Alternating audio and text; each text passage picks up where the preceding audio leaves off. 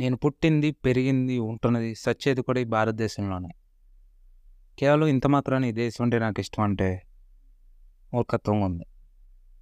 కాబట్టి నాకు ఈ దేశం అంటే ఇష్టం అని చెప్పుకోవడానికి ఈ దేశంలోనే కొన్ని సంఘటనలు జరిగాయి. వాటిని దృష్టిలో పెట్టుకుని నా దేశం గొప్పది, నా దేశాన్ని మించిన దేశం లేదు అని అనటం మూర్ఖత్వంలో మొదటి మెట్టు. అలా అని నా దేశాన్ని మించిన చెడ్డ దేశం ఈ భూమి మీద ఎక్కడా లేదనటం కూడా మూర్ఖత్వంలో ఆఖరి మెట్టు. అలా అంటే ఇలా, ఇలా అంటే అలా అంటున్నాను అని అనుకోమాకండి.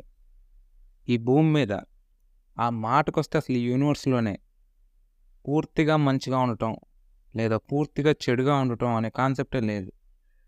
కొంచెం మంచి, కొంచెం చెడు.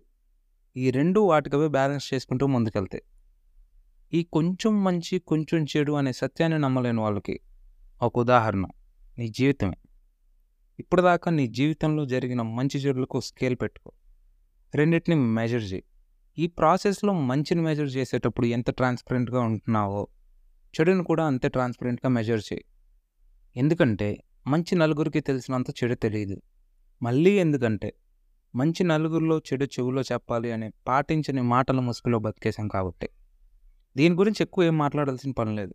రోజు టీవీలో చూస్తూనే ఉన్నాం.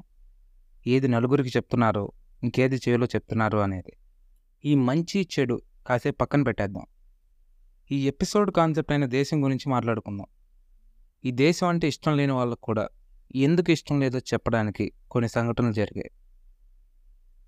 మన దేశ ప్రజలను ఇష్టాయిష్టాలకు గురి చేసిన సంఘటనలు, వాటి వెనక ఉన్న వ్యక్తులు, వ్యవస్థలు, వాటి మూలాలు ఇలాంటివి కాకుండా కొంచెం ఈజీగా, ఇంకొంచెం మోడర్న్‌గా ఈ మోడర్న్ భారతదేశం అనే సిరీస్‌లో తెలుసుకుందాం అంటూ సెలవు తీసుకుంటున్నాను.